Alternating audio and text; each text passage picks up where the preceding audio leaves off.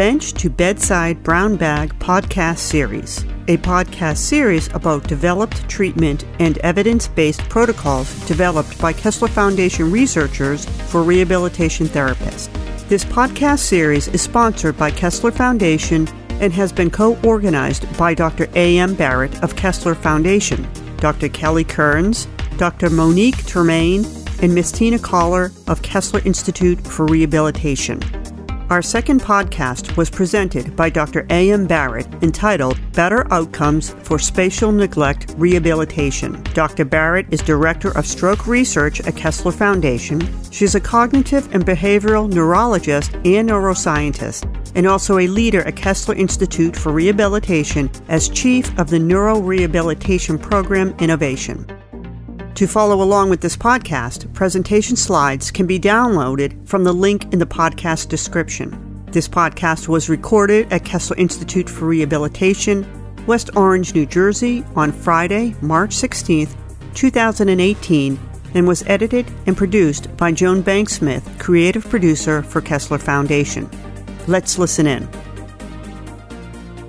This lecture is, is not just to provide basic level information, but I do want to remind everybody who's here that we're all ambassadors to a community of people who really are not uh, at all familiar with this. And I know that you know this from working with patients and families and other clinicians in the community and our other collaborators like athletic trainers or other people who might work with patients but who don't have specialized neurologic knowledge.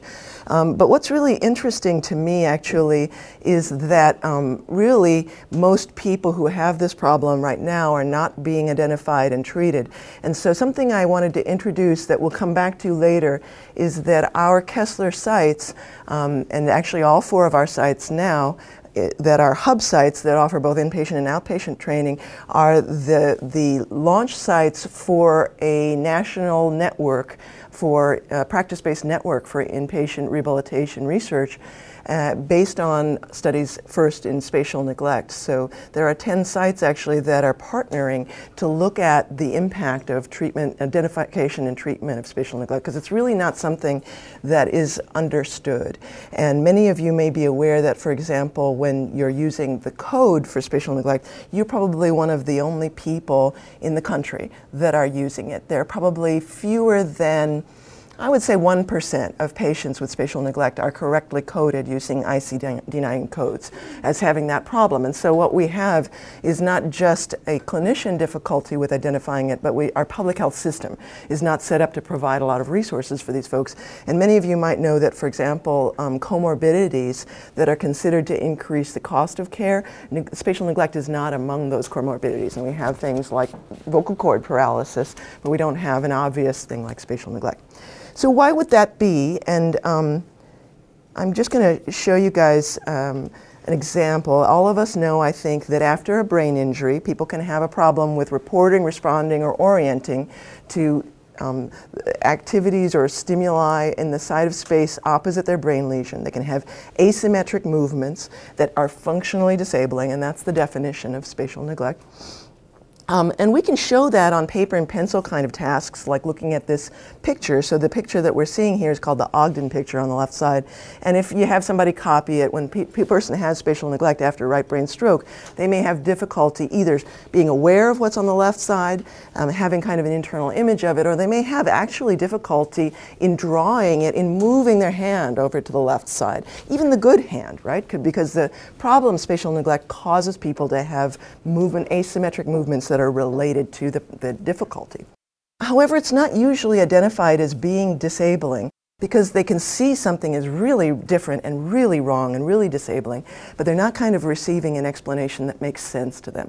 And so what we know is that when people don't receive explanations, they will mo- find a way to explain it to themselves. The problem is that the way that they explain this to themselves may be that my, my dad's not trying, my dad's not motivated, my dad has is impulsive, my dad is um, you know has memory problems, and all of these other things may be to some extent true, but they may not be the cause of shaving, forgetting to shave the left side of his face, that's not going to cause him to forget her birthday or her name. Um, she, he remembers her. He knows her. Uh, this, um, her dad is somebody who does not have dementia. He has spatial neglect. So, um, you know, w I think in the delivery of care for these patients, we can really help not just um, to serve the outcomes of these patients in rehabilitation, but we can help the quality of life of these people, their families, and our quality of lives as well, because these are difficult and vulnerable patients to take care of. So here's another example of, I think, how it can be difficult to identify um, this problem. So this is Kimberly Reha, who's an occupational therapist and also a researcher, and she's a part of the research group now at the University of Washington, and she's asked this patient who's had a right brain stroke to put on her glasses. And you see that she's having a lot of difficulty with this task. And what's interesting is that, in my opinion, I haven't done a detailed examination of this patient, exam of this patient, but in my opinion, she understands what the instructions were. Uh, she's able to perceive the glasses.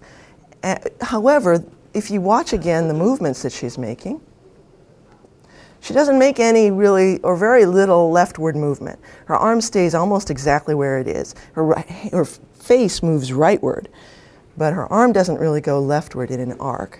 In order to do this task, we need not just, we don't really need vision to do this task. And forgive me for the people on the phone, I'm going to demonstrate. Um, one time I poked myself in the eye doing this, so I'll, I'll try not to do that today. Um, but without my vision, I can still, yay, put on my glasses effectively, right? Um, and unfortunately, this patient is not able to do it. What we see oftentimes in people with spatial neglect is, for example, they may do something like this. And this is a very characteristic sign of spatial neglect called the hanging eyeglasses sign. So for those of you on the phone, if the glasses are kind of halfway on and they're, um, the, the left temple of the glasses is not touching the person's ear, that's a sign that's very um, suspicious for spatial neglect. And again, I think what people are oftentimes taught is that it's a visual problem. And so it's very hard, even for our clinicians, our fellow clinicians, neuro for neurologists, I think, very frequently I get asked this, why is it my patient doesn't seem to have a lot of visual problems and you're saying that they have neglect? Well, the person has this difficulty making movements to the left side, or, you know, potentially it could be also related to body attention. We have to make sure of those things. But again, this patient might be thought of as having, you know, problem with impulsivity, a problem with motivation, with attention, concentration. Um, Robin Hediman on the left side of this slide and Joan Alverzo are folks that some of you may know, and they're involved now in the administration of the Select um, Medical, and they helped us a number of years ago. This was probably back in like two thousand five, two thousand six. Um, to, and Doctor Chen and her colleagues were able, with their support, to do some evaluation. But they really helped us to identify the gap between the patients who might be identified for treatment within the Kessler Institute system and those who were being identified. And what we found was that although about, probably about um, half of stroke patients and about a third of people with T B Is who were in the hospital have symptoms of spatial neglect, that about probably, and, it, and these weren't the same patients that were studied in both, both of these studies, but probably between twenty and fifty percent of these people were incompletely documented to some extent. We were doing a good job probably of figuring out at some point that they were get that they had this problem, but there was not systematic documentation, and only five of the seventy-four people that Doctor Chen examined in this um, the records for in this first study uh, actually had an evidence-based kind of functional relevant assessment. So that is problematic if we're going to be basing a plan of care on this. And Doctor Chen and I and a number of our collaborators were able to move forward and develop a process based on feedback that we got from really you all and um, Robin and a number of other leaders in occupational therapy at that time, that this, um, te this test, the Catherine Bergego Scale, was hard for them to u use. And how many of you now are able to use the Catherine Bergego Scale with the K F N A P? You can hold your hands up. How about you guys on the phone? How many of you are using it? Is anybody on the phone? They're muted, maybe. They probably muted when I scolded them about not talking. Maybe informing. This is not an, um, an assessment that I'm as familiar with. I only just started with Kessler a little um, less than a year ago. Okay, so that'll be one of the opportunities. When Kate, when Kayla does the demonstration a little later, you'll have an opportunity to ask some questions, and then after this also you can get in touch with us and talk further about this no, assessment. I'm on it. Thank you. Super. Um, so we started off using this in partnerships in research, but then now it's actually being used by a number of you all and your your colleagues. And people in actually all disciplines of therapy have used this. I don't know if recreational therapists have used it yet. Um, and again, I don't think athletic trainers are using it yet, but I think that um, throughout the country and then throughout the world, there are people who are speech-language pathologists, occupational therapists, physical therapists using this tool because it does have what we say again, functional relevance. It has the ability to predict whether or not somebody is going to have difficulty or an increased burden of care, as we know. And what was great in the process of driving this assessment was that Lauren McDonough Um, and Doctor Chen and a number of us were able to, and Doctor Doctor Kong, were able to collaborate to identify at the beginning, once people were being regularly identified, to figure out what was the potential impact on their hospital stay at in the Kessler Institute. And of course there are also outpatient impacts, but we don't at this point have a, an exact set of quantities for that. But you may have heard some of us talking about this paper that Doctor Chen and I and her colleagues published, and um, we showed that their risk of fall was quite a bit higher, that they were staying in the inpatient um, much longer, and they were less likely to go home. So let's take a quick look at, at these kind of patients, and again talk a little bit about the challenge of treatment, and then you'll get to see the treatment demonstrated. Oops. Sorry, on the phone. Okay, so this patient is being asked to show where her bed is. And this is as part of the K F N A P. Um, she's doing the navigation item, I believe.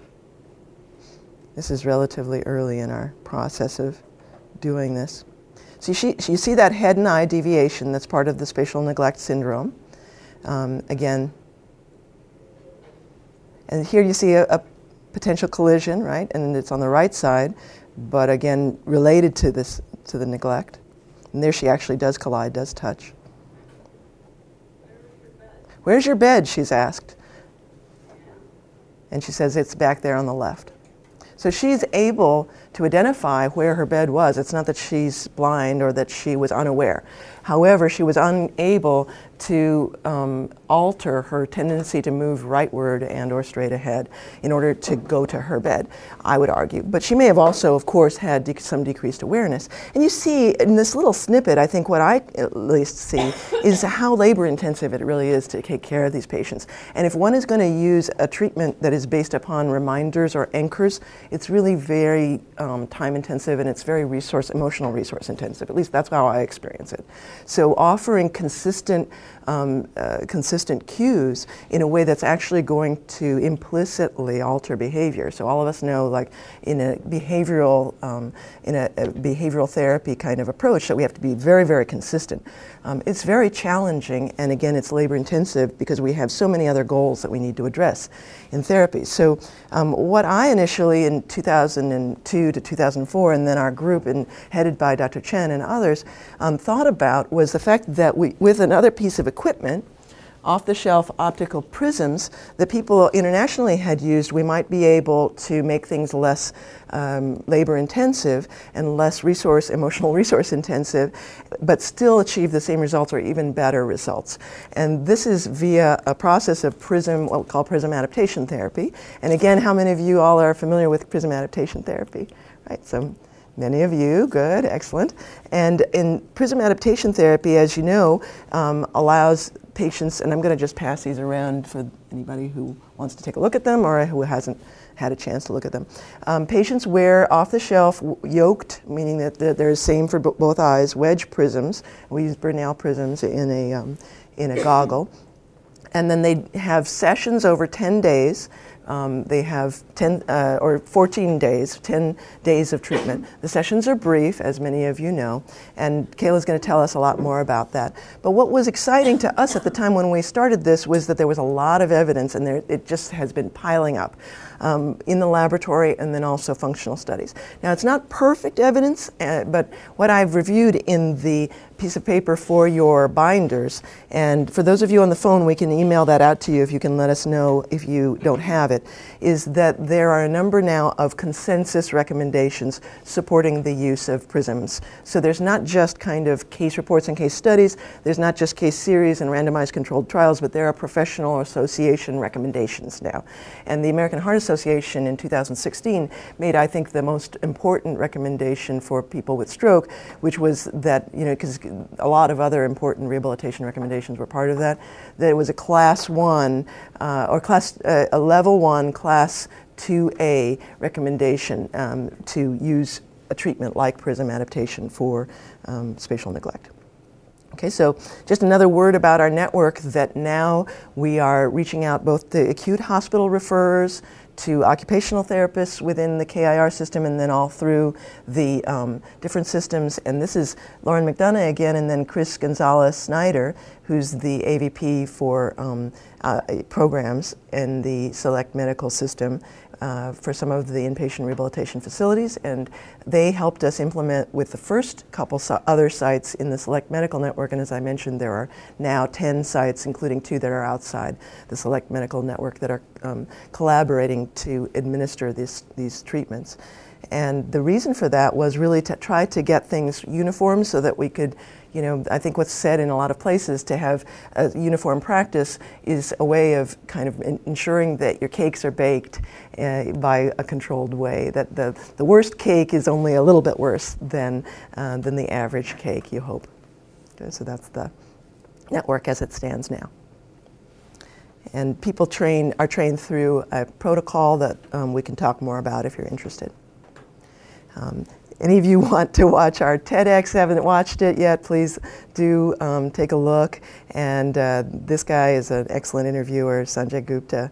There's a really fun, if you do a, a Google search, Everyday Health, and Sanjay Gupta and Barrett, you'll find it. So um, we're going through the national network and looking at, this is why we have a network now, not just to implement, to get people using the treatments, but to actually be able to produce information. And we want to show this, of course, to other hospitals and get them motivated to use it, but we also want to show this to payers.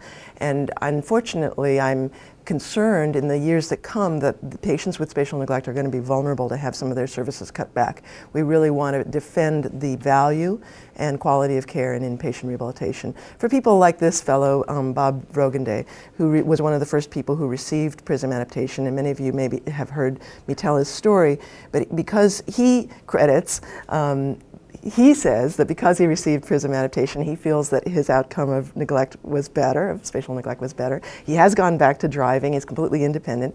What's really meaningful to me is that he um, was able, because he was driving when his parents in Delaware got sick, to go down there twice a week uh, to help them out with shopping and other tasks. So he was able to be a caregiver. And um, as a scientist, I can't tell you that his uh, PRISM therapy um, helped, it, helped him critically, or what he says is, as a scientist, she won't tell you that, but I will tell you that. So he really feels that it was an important step he took in his, in his recovery. At this point in the presentation, a demonstration was given on what is PRISM therapy and the tools needed for PRISM therapy. In the description of this podcast, there is a link to view the video demonstration. There is also a couple of minutes of Q and A after the demonstration to the end of the lecture. For patients that had left um, field cuts and how that comes into play with the effectiveness of the P A T. Mm-hmm. Is the protocol mm-hmm. on that? Oh, it, thank you. Are we under yeah. the assumption that there is some residual attention, even if it's tech, if they're technically diagnosed with a field cut? Mm-hmm. Are we under the assumption that there is some type of attention piece neglect mm-hmm. there anyway, which would be why mm-hmm. there would be first with training? So this is interesting because this just came up yesterday in the community of practice discussions that we have as part of the network, of the practice run network, and. Um, the first thing I said, which everybody forgive me please, is that actually I've, as a clinician, as a neurologist, I've been asked this question many times about the, whether people can have both a hemianopia and neglect, and how can you tell if somebody with a hemianopia has neglect. Um, and uh, so I made a YouTube video about it. It's the, just me as an individual, so if any of you want to take a look at that, please feel free.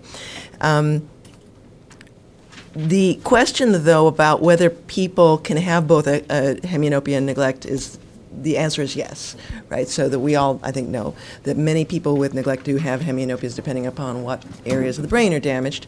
And um, what we have definitely observed in our studies is that people with hemianopia can still improve with, if they have neglect. Um, and what was talked about yesterday by the practice, the community of practice, by the experts who are using it, or by the clinician, expert clinicians like Kayla who are using it uh, as part of the network, is that um, people felt that both the hemianopia and the neglect would be benefit from treatment. And so the problem, I think, is that oftentimes they might have some sense from repeating the K F N A P, for example, whether the neglect improved, but it's maybe they're not looking at changes in the hemianopia. If the person didn't seem a lot functionally different, um, you know, was that a barrier for the person to get further better or not? Um, is that part of, does that address your question, or is there another?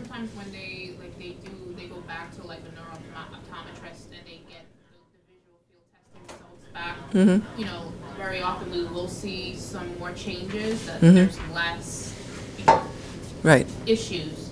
Right. So I don't know if it's due to the right. system, or if it's just over time, individually right. there is less. You know, right. So that's a very good question, because I think that many of the studies that have been done on improvement of hemianopia with therapy haven't really Um, haven't really taken into account that big changes in neglect um, really can influence hemianopia testing. And in particular, if they have testing that's computerized, uh, that's not probably valid in somebody with neglect. You know, it probably measures both neglect and hemianopia. Right. Um, the testing that we get back is due to the hemianopia, so I don't know if it's okay. Well, you don't know that. That's yeah, what I'm saying, though. I, I guess I'm saying that their testing may have changed because of changes in the neglect. Unless they were tested, there are two methods of testing hemianopia, and one involves a person holding a thing. Yeah, I can't remember now what it's called, with that big old, um, the, the large round thing. Can any of you remember? It's a perimeter. There are two types of perimetry testing. I think Goldman is the automated one, and the other one involves actually a person who would hold it up, uh, hold up the like stimulus. Testing? Right. There's there are mm-hmm. two different procedures that ophthalmologists do, and only one of them is valid in somebody with neglect, and only with a properly trained technician. So if the technician doesn't know what neglect is and they're just holding it up, that's not valid, because the person with neglect is not going to see the ones on the left side well, and or they're not going to respond to them. Uh, so you may be seeing changes in either automated or incorrectly given perimetry that are just the result of neglect improving. And that's actually kind of some what people have said about techniques like the NovaVision technique, too, is that they maybe didn't take into account that somebody's neglect may have improved with uh, NovaVision um, intervention. I have a question about how often it may be repeated, because we've had mm-hmm. clients who it's yeah. recommended to come back. Again. What would be your um, comment on that? So I've had two patients that I've had. One of them had two back-to-back sessions of the ten sessions of PRISM. Um, but he had so many other cognitive issues that I, he saw improvement the first round, but then on a second reassessment of the K F N A P afterwards, there wasn't, mm-hmm. he actually went back to his original score. Mm-hmm. So I think there's a lot of interplay in terms of like cognitive issues with that. Mm-hmm. um, functionally, the, there was some improvement like during the actual training. Mm-hmm. um, I had another patient who had three rounds of PRISM, mm-hmm. and he was about the same between the second and the third. So the, the literature doesn't specifically guide us. Mm-hmm. However, as a clinician, I think there's enough that comes out of the literature that would justify mm-hmm. um, repeated rounds mm-hmm. of treatment, basically because we don't have a whole lot of things that we can offer, and the, the likelihood of hurting somebody with PRISM treatment is very low. And there are actually a couple different studies. So there was one study that was done um, by Humphreys, in which somebody received several different rounds of treatment, mm-hmm. and the patient, as you said, got worse in between the rounds of treatment. And what one of our colleagues in Italy has said is that they see that very frequently. I don't think they've published that, but they've suggested that this should be kind of a maintenance treatment that some people would need to receive once a month, once a year, mm-hmm. um, or at regular intervals. And they, they um, compared it to diabetes, that, you know, you'd be controlling the neglect rather than curing the neglect. Um, but as I said, the literature doesn't give us specific guidance. Well, the other only last comment I wanted to make was something that came up when I was discussing um, this with the folks at National Rehab Hospital uh, recently, and one of my colleagues there uh, asked about, um, so I have a speech pathologist colleague who trained with us, Elizabeth Galetta, and she's now involved with the aphasia outpatient treatment um, clinic at N Y U. And um, she, uh, when she was here as a um, fellow, observed that people with neglect had very high rates of dysphagia, and she wondered if some of that was related to their to head turning or to, you know, body attention. There may be a number of reasons. But what Elizabeth was actually quite focused on was when people had a lot of dysphagia and they weren't able to use the, prop the appropriate chin tuck, would PRISM adaptation treatment be useful to those patients? And um, my colleague, at same, another colleague at What, at National Rehab Hospital asked me the same question. As far as I know, that's not been used, but theoretically that would be something to consider if patients cannot use a left-sided chin tuck, um, whether or not uh, PRISM adaptation treatment would be useful in that as, as a speech and language therapy intervention. What do you think about that, Kelly? I think that's cool. Kind of crazy. Way to apply yeah. It. Yeah, I mean, I think that there are so many people with dysphagia after stroke, and it's really kind of a Uh, morbid problem. For more information about the research of Kessler Foundation, go to w w w dot kessler foundation dot org. That's w w w dot kessler foundation dot org.